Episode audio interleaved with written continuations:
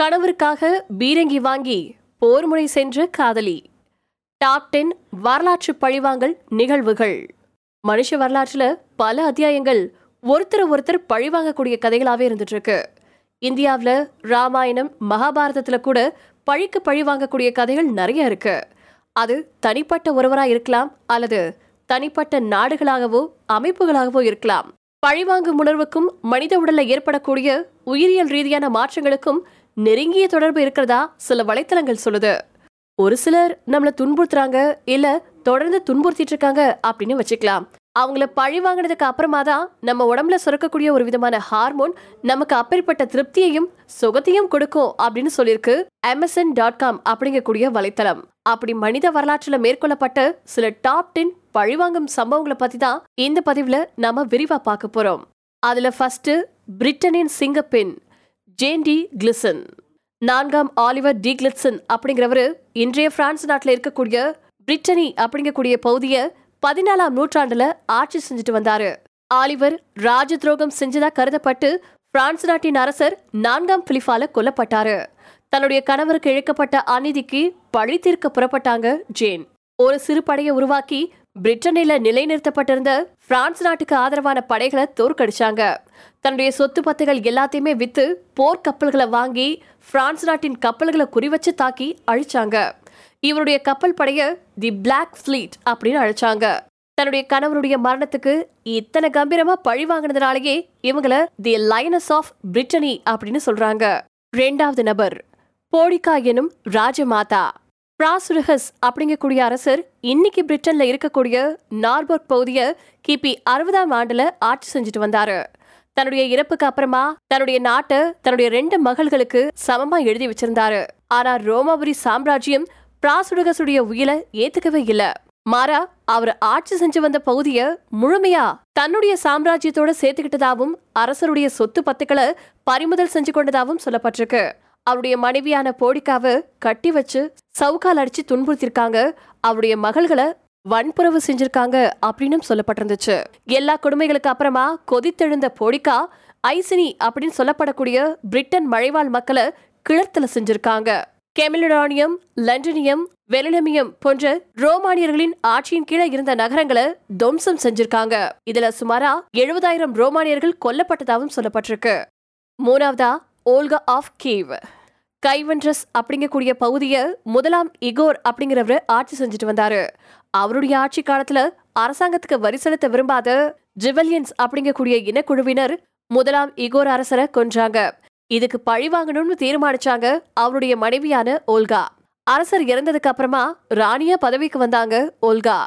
ஜிவிலியன்ஸ் தரப்புல இருந்து அரசி ஓல்காவை திருமணம் செஞ்சுக்கிறதுக்காக அழைப்பு விடுக்கப்பட்டிருந்துச்சு. அதை ஏத்துக்கிற மாதிரி பாசாங்க செஞ்சு முதற்கட்ட திருமண பேச்சுவார்த்தைக்கு வந்தவங்கள அகழியில தள்ளியிருக்காங்க. திருமணம் பேச திறமையான ஆட்களை அனுப்புமாறு திரும்பவும் ஜிவிலியன்ஸ்க்கு செய்தி அனுப்பியிருக்காங்க. திரும்பவும் பெண் கேட்டு ஒரு சின்ன படை கைவன் ரைஸுக்கு வந்துச்சு. ஜுவிலியன்ஸ் தரப்புல இருந்த பல பேரையும் குளிக்க சொல்லிட்டு குளியல் அறையில தீ வச்சு மூட்டிருக்காங்க அரசி ஓல்கா. என்னுடைய கணவர் கொல்லப்பட்ட இடத்துல கண்ணீர் விட்டு அழுது அஞ்சலி செலுத்திட்டு ஒரு உணவு விருந்த கொடுக்கணும் அப்படின்னு சொல்லி ஜிவிலியன்ஸ் தரப்பு கிட்ட ஒரு கோரிக்கை வச்சிருந்தாங்க. அதே மாதிரி முதலாம் இகோர் கொல்லப்பட்ட இடத்துல எல்லா ஏற்பாடுகளும் செய்யப்பட்டிருந்துச்சு. கண்ணீர் விட்டு அழுது அஞ்சலி செலுத்தின அரசி ஓல்கா தன்னுடைய கணவருடைய இறுதி அஞ்சலி விருந்த தொடங்கினாங்க. ஜிவிலியன்ஸ் மது போதையில தள்ளாட தொடங்கினாங்க. அப்போ தன்னோட வந்த வீரர்களை வச்சு ஒட்டுமொத்த ஜிவிலியன்ஸ்களையும் கொன்னு குவிக்க உத்தரவிட்டதா சொல்லப்பட்டிருக்கு. இப்படி கிட்டத்தட்ட ஐயாயிரம் ட்ரிவிலியன்ஸ்களை கொன்னு குவிச்சதா சொல்லப்பட்டிருக்கு. நாலாவது செங்கிஸ்கான் இன்றைய ஆப்கானிஸ்தான் ஈரான் போன்ற நாடுகள் அடங்கின மத்திய ஆசிய பகுதிய குவாரஸ்மியன் சாம்ராஜ்யம் ஆட்சி செஞ்சுட்டு வந்துச்சு. அவங்களோட வர்த்தக ரீதியில நல்லுறவை உருவாக்க சில நூறு பேரை அனுப்பி வச்சாரு மங்கோலிய அரசரான செங்கிஸ்கான் ஆனா குவாரஸ்மியன் ராஜ்யம் அதை தவறா புரிஞ்சுக்கிட்டு அவங்க எல்லாரையுமே கொண்டுச்சு திரும்பவும் செங்கிஸ்கான் தன்னுடைய மூணு தூதர்களை அனுப்பி வர்த்தக ரீதியிலான உறவுக்கு கரம் நீட்டியிருக்காங்க. அதுல ஒருத்தருடைய தலையை துண்டாக்கி ரெண்டு பேருடைய தாடியை மழிச்சு அவங்க கையிலே கொடுத்து அனுப்பிச்சு குவாரஸ்மியன் அரசு. கொதித்தெழுந்த செங்கிஸ்கான் தன்னுடைய படைகளோட புறப்பட்டு குவாரஸ்மியன் சாம்ராஜ்யத்தை கைப்பற்றினதா சொல்லப்பட்டிருக்கு. அஞ்சு சாமுராய் செபுகு நாற்பத்தி ஏழு ருனின். ஜப்பான்ல சாமுராய்கள் அப்படிங்கக்கூடிய பேர்ல வீரம் செறிந்த மக்கள் வாழ்ந்து வந்ததை கேள்விப்பட்டிருப்பீங்க. அவங்க தங்களுடைய அரசர் அல்லது தலைவருக்கு விசுவாசமா இருக்கிறதாவும் ஒருவேளை தன்னுடைய அரசர் கொல்லப்பட்டா அவருடைய மரணத்துக்கு காரணமானவங்கள பழி தீர்க்கவும் சபதம் ஏற்பாங்க அப்படின்னு சொல்லப்பட்டிருக்கு. ஒரு சாமுராய் தன்னுடைய தலைவனை இழந்துட்டா அவரை ரொனின் அப்படின்னு அழைப்பாங்க. அப்படி தன்னுடைய தலைவனை இழந்த நாற்பத்தி ஏழு சாம்ராய்கள் சேர்ந்து தன்னுடைய தலைவனின் மரணத்துக்கு ஆயிரத்தி எழுநூத்தி மூணாவது வருஷம் பழி தீர்த்ததா சொல்லப்பட்டிருக்கு.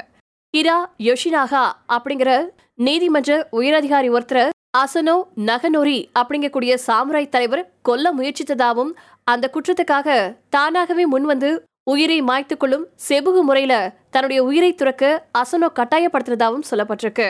செபுகு முறையில தன்னுடைய தலைவரின் உயிரை பறித்த சம்பவத்துக்கு பழி தீர்க்கக்கூடிய வகையில கிராவை சமயம் பார்த்து தீர்த்து கட்டுச்சு தலைவரை இழந்த நாற்பத்தி ஏழு சாம்ராய்களை கொண்ட படை.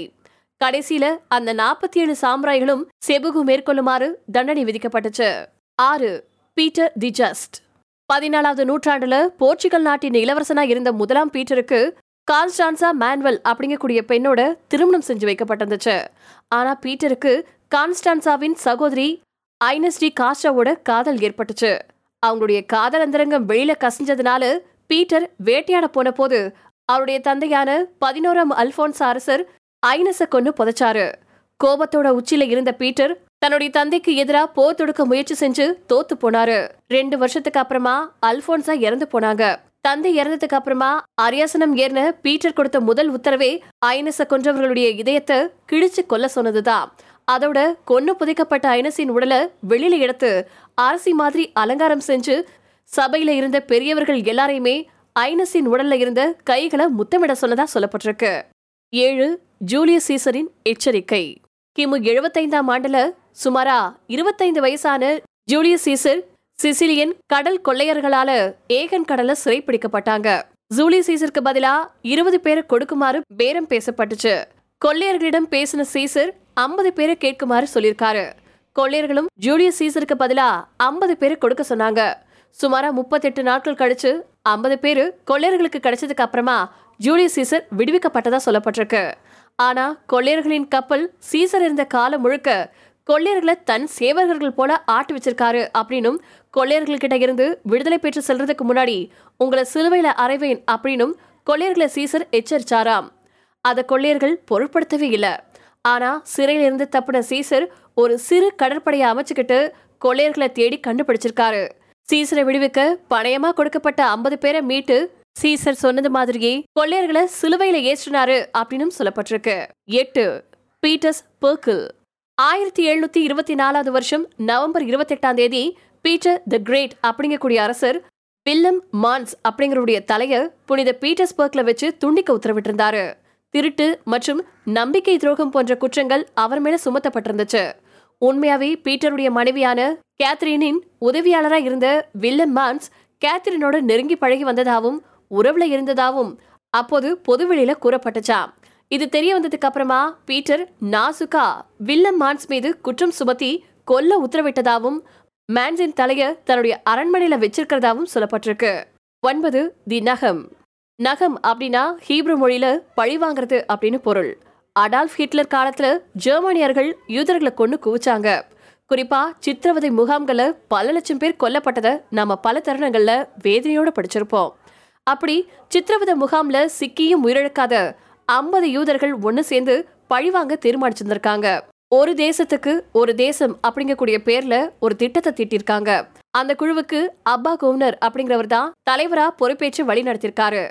திட்டம் ஒன்று ஜெர்மனி நாட்டின் நுரெம்பர்க் வெய்மர் ஹாம்பர்க் பிராங்பர்ட் ஆகிய நகரங்களுக்கு செல்லும் நீர் விநியோக தடங்கள்ல விஷம் கலக்க முயற்சி செஞ்சிருக்காங்க. ஆனா சிக்கிக்கிட்டாங்க. திட்டம் ரெண்டு உலக போருக்கு அப்புறமா அமெரிக்கா பிடிச்சு வச்சிருந்து ஜெர்மானிய போர் கைதிகளை கொல்ல ஒரு தனி திட்டம் தீட்டியிருந்தாங்க. அதன்படி ஜெர்மானிய சிறை கைதிகளுக்கு உணவு தயாரிக்கக்கூடிய நுரம்பெர்க் பேக்கரியில வேலைக்கு சேர்ந்து சுமாரா மூவாயிரம் முழு பிரெட்ல ஆர்சனிக் விஷத்தை கலந்திருக்காங்க. இதனால சுமாரா ரெண்டாயிரம் ஜெர்மானிய சிறைக்கதிகள் உடல்நலக்குறைவால பாதிக்கப்பட்டிருக்காங்க. ஆனா யாருமே உயிரிழந்ததா தெரியல.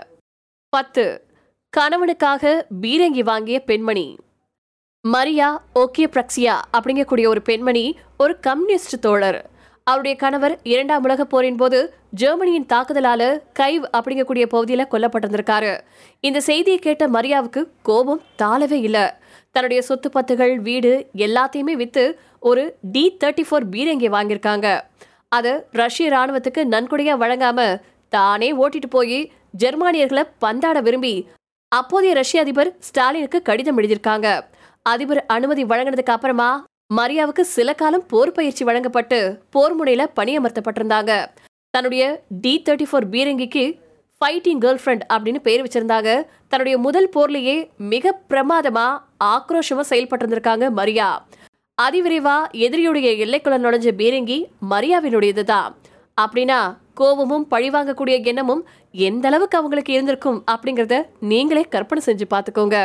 துரதிருஷ்டவசமா ஆயிரத்தி தொள்ளாயிரத்தி நாற்பத்தி நாலு ஜனவரி மாத வாக்குல போர் முனையிலேயே தன்னுடைய உயிரையும் திறந்திருக்காங்க மரியா.